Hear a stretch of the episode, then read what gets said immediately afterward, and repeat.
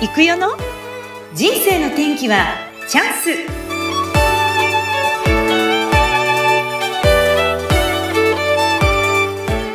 はい、今日もスタートしました人生の転機はチャンス。本日のゲストはとてもダンディーな方をお迎えしております。ドコス株式会社代表取締役大河内恵吉さんです。大河内さん、よろしくお願いいたします。ドコス株式会社の大河内恵吉です。よろしくお願いします。はい、よろしくお願いいたします。さて、では簡単に大河内さんの方から自己紹介をお願いいたします。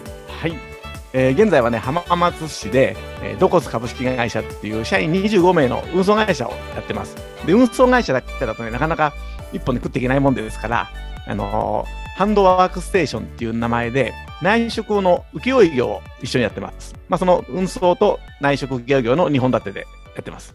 はい、ありがとうございます。なんか大河内さん、いつもとっても元気なんですけど、今日ちょっと声の方がなんかかすれ気味かなと思うんですが、どうしたんですか？ちょっとね、浜松はね、3、4、5に浜松祭りっていうお祭りがあるんですよ。そうでした、そうでした。私ね、浜松生まれの浜松育ちでってね、人に言ってるんだけど、全然出身は浜松じゃないんですけどもね、めっきり浜松人になってしまいましてね、このお祭りはもう大好きのがハマってんですよ。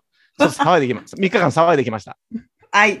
そうそう。これね、静岡県の人は多分知ってるんですけど、例えば全国で聞いてる方もいると思うんですが、浜松は、浜松祭りでゴールデンウィークに、そのね、3、4、5でやる、こう、大きなタコをあげて、盛り上がるお祭り、大きな大きな祭りがあって、あれですよね、浜松の人って、1年のその、この浜松祭りに向けて準備してくるっていうぐらい気合入ってますよね。そういう人もいる。もう1年中、タコのためだけに生きてるような人いますね。これすごいと思うのね、私もこっち来て思ったんだけどね、お祭りって普通、その3日間だけに集中じゃないですか。じゃなくてね、私みたいな一般人でも、もう1月くらいからね、お祭りの準備始まっちゃうんだよね。いや、わかりますよ。すごいとこ住んじゃったよ、もう。すごいとこ住んだけど、もう、本当に馴染んでいらっしゃる雰囲気がね。馴染みましたね。ええ、さて、そんな話してて、それだけで終わっちゃうの、終わっちゃうか。じゃあ、戻して、大河内さんは、もともとは、お生まれは横須賀市。神奈川県の横須賀市なんですよ。でね、こっちで、遠州地方で横須賀生まれっていうと、あっちのね、掛川の方にも横須賀っていう地名あるもんだから、そっちですねなんて言われちゃうんだけど、そうじゃなくて、神奈川県の横須賀市です。普通横須賀市って言ったら神奈川県の横須賀市っていうところとして怒られるけど、山口百恵ちゃんのところの横須賀市です。横須賀ストーリーね。そうですよね。はい。そちらでお生まれになって、じゃあ、学生時代はずっと向こうにいらしたのが、どうしてこの静岡にいらしたんですか？はい、まあ、高校までは横須賀の高校で、大学でね、東京行ったんですよ。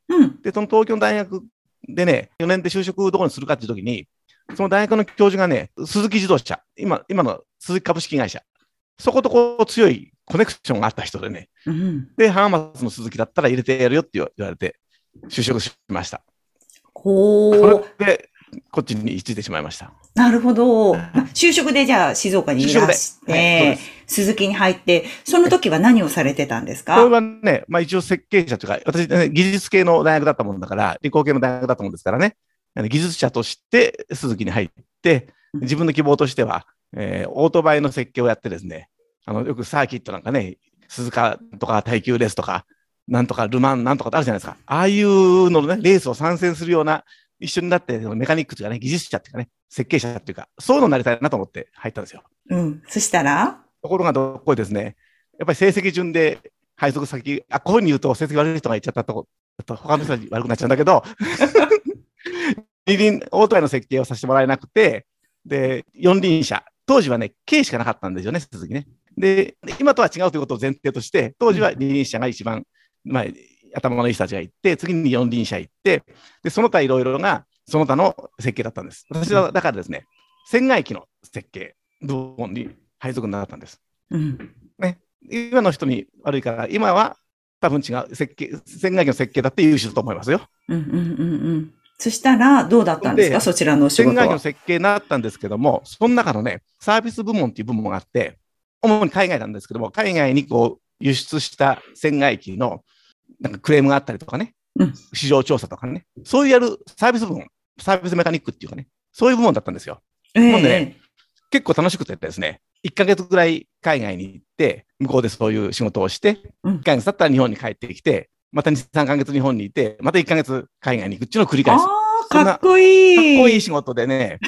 しかもね、これも面白い。しかもですね、私、ヨーロッパ担当をいきなり、おしょっぱなに仰せつけられて、うん、ヨーロッパ全域はな、なかなか大変だっていうことで、南側のヨーロッパだけ担当でいいよっていうことでですね、地中海沿岸ですよ。ギリシャとか。ギリシャ、スペイン、イタリア、ポルトガル、フランス。一番かっこいいとこじゃないですか。10代に注ぐ営業マンをやってたんです。そうなんですね。楽しかったです。それ、本当に楽しかった。そんな楽しく仕事もできていたのに、どうして、いつか会社を退社されますよね。ね、本当に考え違いをしましてですね、うんうん、海外行ってると自分の裁量で結構仕事できるもんだから、うん、なんかね、一国一城の主になったみたいな感じになっちゃうんですよね。なるほど。で、日本に帰ってきても、そのようなつもりで、まあ、俺が会社を仕切ってるぐらいの感覚で言ったらですね、まあ、もう時効でいいと思うけど、上司と揉めましてですね、まあ、上司としてはそういうとこ目についたんだろうね、鼻についたっていうか、で、忠告のつもりで怒られたんだけど、はい、私の中ではなんかプライドを傷つけられちゃった感じがしてね、こんな俺一生懸命やってるのになんで怒られないかんだぐらいで、うん、で、やめてやるわ、なっちゃったんですよ。やめてやるわ。本当にもったいないことをしてしまいました。うん、それでもういいよって言ってやめてしまった。それから、はい、それから、でね、この時不思議とね、どっか他の会社に就職するっていう気持ちは全くなくて、自分でね、会社を起こして、その自分の理想の会社を作るんだっていうね、青臭い気持ちで、中古のトラックをそうは言ってもね、すぐ会社なんかできないもんだから、とりあえず食うに困ったものですからね、中古のトラックを1台買って、まあ、運送会社の真似事みたいのをやってるうちに、だんだん仲間もね、一緒にやりたいよっていう人も増えてきてくれてですね。そんでトラックも増えて、今のような形になってって、正式に、まあ、運送会社の認可を取って、ドコソンができましたっていう流れなんですよ。もう行き当たりばったりみたいな感じ。そうだったんですね。でもなんかそういうトラックを運転したいって思いはあったんですか？全然なかったの。なかったのに？会社を起こしてね、社長になりたいっていう気持ちはすごかったですよ。はい。で、それもね、今思い返すと、その海外行ってる時にね、向こうでね、結構その販売店の社長さんとか、代理店の社長さんとかね、そういう人とこう直接触れ合ってる時に、なんか楽しそうに感じたと思うの。内情知らないもんだから、そういう社長さんとかね、そういう富裕層の方々の生活を見るとね、あ、人生楽しんでるなっていう感じがしたもんだから、俺もじゃあそういう楽しく働ける会社を作ってね、会社を起こして社長になるんだっていうね、気持ちになっちゃったんだと思うんですよ。なるほど。もうイケイケどんどんで、よしみたいな感じで、じゃあ会社作る でやってしまった、はい、会社を作りました。はい、どうですか？ぐーっといい感じで行くんですか？思ったように。最初はね、やっぱりね、一生懸命やるんですよ。うん、立ち上げの時ってエネルギーもあるしね。うん、そういうことね、まあ運送ですんでね、市内便、一日中仕事をやって、うん、夕方からね、また仕事をもらって、荷物を積み込んで、うん、夜中のうちに東京とか、関東方面行って、うん、で、明け方までに帰ってきて、また翌日の仕事をするなんてもね、平気でやってましたよ。だからトラック生活者、途中のパーキングでシャワー浴びたりね、仮眠取ったりして、うん、こんなこともやってましたけど、で、土曜とか日曜日だってね、祝日だって関係ないから、夜中だって仕事があれば受けますよなんていう気持ちでやってたんだけど、だんだんそういう気持ちがね、薄れてくる時期があって、うん、良くないんだよね。うん、人生ってのは。でも、お一人でやってる時ってやっぱりこう、それこそ社員を雇ってやる時とまた変わってくると思うんですよ。変わってくるね。全然違いますよね。本当に一番稼げてたのはやっぱり3人か4人かそこらでやってる時がね、一番稼いでましたよ。うん、で、まあ、10人とかそこらになって会社の組織になってきて、まあ経営の勉強なんかしてないもんだからね。うん、そういうので、有頂天になっちゃったっていうかね。まあそこそこの収入も入ったりしちゃったもんだから、うんうん、会社のことも顧みなくなっちゃったりとか、うん、まあそこそこの経営者なんかとのね、お付き合いだって夜飲み行くだけぐらいだけどね、はい、そのことをしてるうちに家庭も顧みなくなったりとかでしてね、うん、ありがちな転落人生ですね。当然業績なんか上がるわけない。こんなことしてれば当然業績なんか上がっていくわけなくてさ、社員の頃だってね、俺たちこんな一生懸命働いてるのに、社長は毎晩飲んでね、朝はゆっくり会社来るしさ。うんうん、見えちゃうしね。そう。それがちょうど10年目の頃。会社設立10年目で。設立してから。ね、うん。その時はちょっと、いろんなことがあったんですよね。いろんなことあったんですよ。うん。それこそ、社員やっぱり荒れてるもんだから。社員が荒れた。うん、荒れた。社員同士の喧嘩なんてもうしょっちゅうだしね。はい。それこそ、で、宴会私好きなもんだから、うん、しょっちゅう会社の飲み会なんかやってたんだけどね。飲み会なんかのたんびにもう社員としては喧嘩ね。つかみ合いの喧嘩。飲み会で喧嘩しちゃうんだ。しちゃうんですよ。ほんで忘年会なんつってね、あちこちのホテル借りて一泊でやるんだけど、うん、行くホテルね、出入り禁止になっちゃうの。もう障子紙が破れてるとか、この机が壊れてますとか翌日だってね。おっと。そんな時代でした。そこでどうやってまずいって気づかれたんですか、その瞬間に。それがね、だから当然業績落ちてくるでしょ、うん、業績も落ちてくるし、で社員がね、病気になる社員が出たりとか、うつでね、休職しなきゃいけない社員とかね、うん、あとトラックの事故も多発し始めてね、うん、これはこのままじゃ会社潰れちゃうっていうのですよ。社員の、うん、そこで、だから自分の行動がおかしいなんていうことは思わずにね。思わなかった。業績悪化していくし、事故起きちゃうし、困ったなっていう感じですよね。自分の悪行には気がついてない、ね。あ、気づいてないんだ。もう周りが悪い。あいつが悪い。そう。そんな時どうしたんですか？そんな時です。この倫理法人会出てきちゃうんだよ、ここで。あ、ここで倫理法人会。ここで倫理法人会出てきちゃうんですよ。はい。会長と私もね、出会ったのは倫理法人会なんですけども、はい、そちらでどんな感じの。倫理法人会って、ね、お付き合いでまず入ったんですよね。とにかく、入ってくれっちゅうからね、入ったんだけど、まあ、入るときだってね、私当時もいろんな経営者団体、顔だけは出してたもんだから、入会してくんないかって倫理法人会に、ね、誘われたんだけど、そんな夕方の会なんてね、もういっぱい入ってて、いけないよって言ったの。ただ朝6時からのね、勉強会だっていうもんで、断る理由がパッと思い浮かばなくてですね。ほんで入会しちゃったの。そっか、朝から他の予定はないですもんね。ないから、そう。まあ眠いだけでしょっていうぐらいでね。で、入会しても、まあ、当時朝の勉強会ね、メインのね、モーニングセミナーって私たち呼んでいる朝の勉強会あるんだけど、週一遍のね。まあ当然それも行ったり行かなかったりっていうかね、ほとんど行ってなかったんだけど、とにかく入会はしてたんですよ。で、入会してたもんだから、その業績悪化したことをね、それをね、解決してくれるね、倫理指導っていうね、その指導が、なんか特別な前に、そういうのがあるって聞いたもんだから、はいはい、その指導を受けたんです。はい、まあそういう特別な資格を持った先生がね、そう的確なアドバイスをしてくれるっていう、倫理指導っていうシステムがあるって聞いたもんだから、それを受けたんですよ。そしたらやっぱり指摘されてね。どんな感じで家族帰り道見てないでしょとか、女性問題は、ね、あんまり声を大にして言えることじゃないですけど、でもこれも最初びっくりしたんですよ。経営がね、経営落ち込んじゃってるから、これなんで事故も多いしね、これなんとか立て直したいっていう相談したらね、家族を顧みるとか、女性問題はないかとか言われてさ、たらあったもんだから、ちょっと痛かったですね、胸が痛かった。思い当たるところがいっぱいあって、はい、で、そういうのを直せばね、業績も良くなるって言われて、そんなことあるもんかと思ったんだけど、でもやってみたらやっぱり業績戻っちゃったんですよ。すぐではないですよ。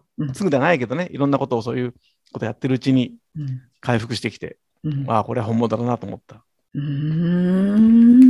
すごいですね。その講師の先生方ってなんか見えちゃうような感じなのかしら。見えちゃうのよ。根本をなんだよね。はい。対症療法じゃなくてさ、なんか大元のところを指摘するっていうような指導だね。はい。で、だんだんそれでまあ良くなったから、それで大河内さんはその倫理の方にぐーっと入っていって、ね、ご自身が体験したことを皆さんにお伝えする立場になっていった。そうなんです。ああ、すごいですね。その社員の皆さんもどんどん良くなっていったんですか、その後も。いろいろとね、会社の中でもね、朝礼を取り入れたりとかね。あと、それまでは社員が良くなったっていうよりも、今それまでもね、社員はね、このなんていうかな、アピールっていうかなんかこう言ってるんだよね。こう改善してくれたとか、ここが悪いから俺たちはうまくできないってことを多分、なんか身をもって示してるんだけど、こっちが聞き入れる耳ないじゃん。ないじゃんっていうのなんだけど、多分聞き逃してたっていうかさ、まあ、分かってたかもしれないけど、うるせえな、こっちが経営してんだぐらいの対応してたんじゃないかなと、まあ今でもね、多分そういうとこはいっぱいあると思うんだけど。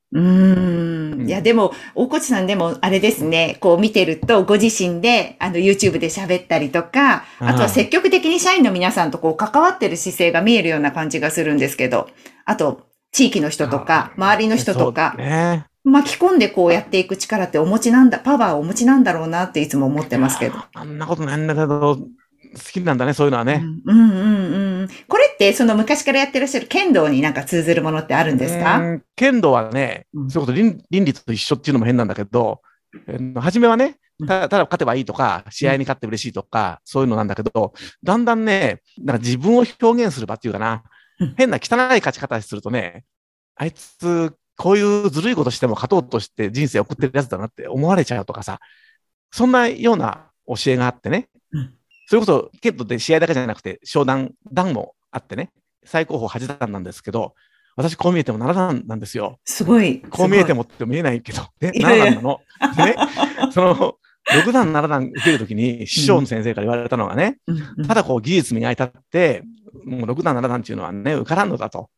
まあ、ゴミが落ちたら拾えとか、靴を揃えろとか、両親に挨拶しろとかね、そういうことしないと受からんとかやってさ、初めそれだって分かんないじゃないですか。でもそういうことなの。人格が出るんだよ。その人間性がっていうか。あ、そう。剣道のこう試合なんかでやってる、戦ってる時に人間性が出ちゃう。出ちゃう。試合はまあね、汚いことしても勝てるのよ。勝てるんだよ。本当は勝っちゃいけないんだけど、一本入れば旗が上がっちゃうもんだよね。勝ちになるもんだから、なんだけど、昇段審査は、たとえそんな変な打ち方して入ったとしても、うん、合格にならないの。認めてくれないんですよ、審査員が。そうなんだ、見えちゃうんだ。そういうのがあるもんだから、そう、正しく、こうね、うん、相手をこう圧倒して打った技とか、偶然じゃなくてね、うん、ちゃんとしたチャンスを捉えて打った技だっていうのを見てくれるもんだから、うんうんうんうん、そうなの。そうなんですね。だから人生の生き方と一緒だよね。うん、ずるいことしてもさ、儲けることができるけど、いずれダメになっちゃうもんね。やっぱりその日頃からの積み重ねとか心構えっていうのが全部出ちゃうからってことでしょうかね。そうですね。心構え、普段の生活が出ちゃうっていうかね、うん、心の中で思ってること、いくら表面取り繕っててもね、思ってたことが出ちゃうとかね。うん、ね、心の声が出るよ、きっと。怖いね。怖いですね。でも、そういえば、大越会長の奥様も剣道がすごい強いんですよね。そうなんです。強いんです。うん、強いんですよね。女房も7段取っちゃったんですよ。すごいですね。お二人でこう、やったりするんですか？いや、やります。週一遍は一緒に稽古してるもんで。あ、そうですか。手強いですよ。手強い。手強いというより、うん、やられますけどね。やられちゃう。やっぱり奥様のが強くって。向こうは稽古量豊富ですんでね。そうなんだ。専業剣道家ですから。あ、そうなんですね。はい、どんな存在ですか、奥様って、会長から見て。うん、今はね、うん、まあ、当時はね、当然結婚したんだもんだから好きだ嫌いだみたいなので、あれ来たけど、途中ではね、鬱陶しい状態ね、うん、その、こぶるさいっていうかね、だったけど、うんうん、今はね、どうですか？そうそう、まあ、綺麗事言うつもりじゃないけどもね、うん、なんとかな、普通じゃねえなって感じ。いつもね、例えば、家帰ってきて、うん、布団が空いてるとか、うん、飯があるっていうのね、普通と思ってたのね。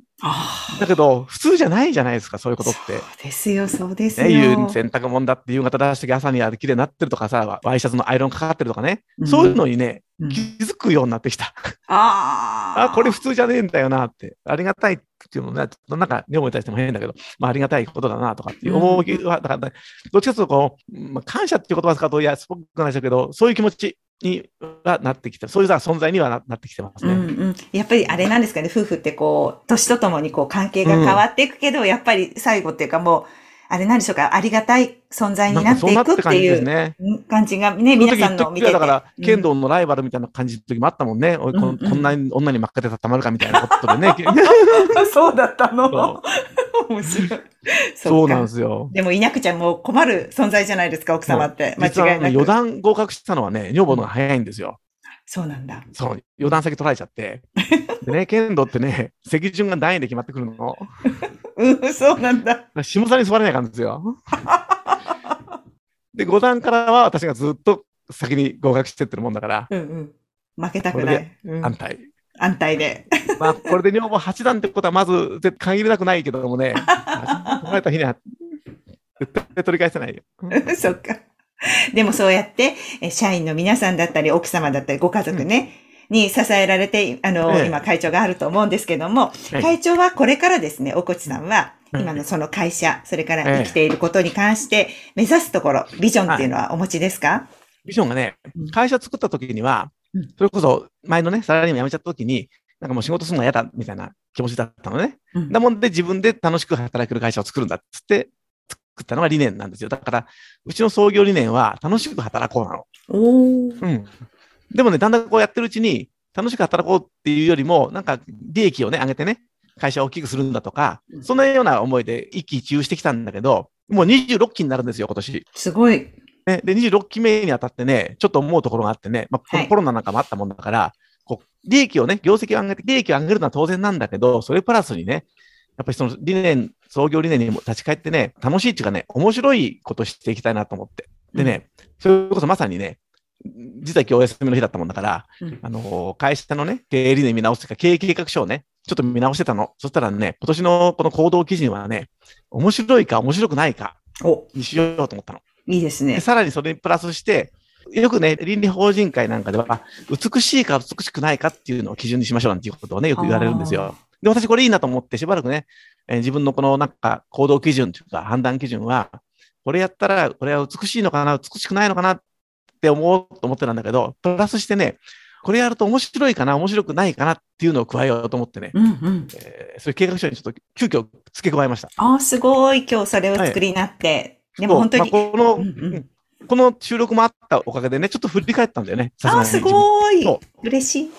すごいですよ。なんかやっぱり楽しくないと続かないですもんね。そう、面白いことやっていきたいなと思ってね。なかなかでもこれがね、社員に伝えるのは難しいんですよ。そうなんですか？そう、面白いとかね、楽しいっていうと、ズルしたりとか、手を抜くっていうふうに考えちゃう人がいてね。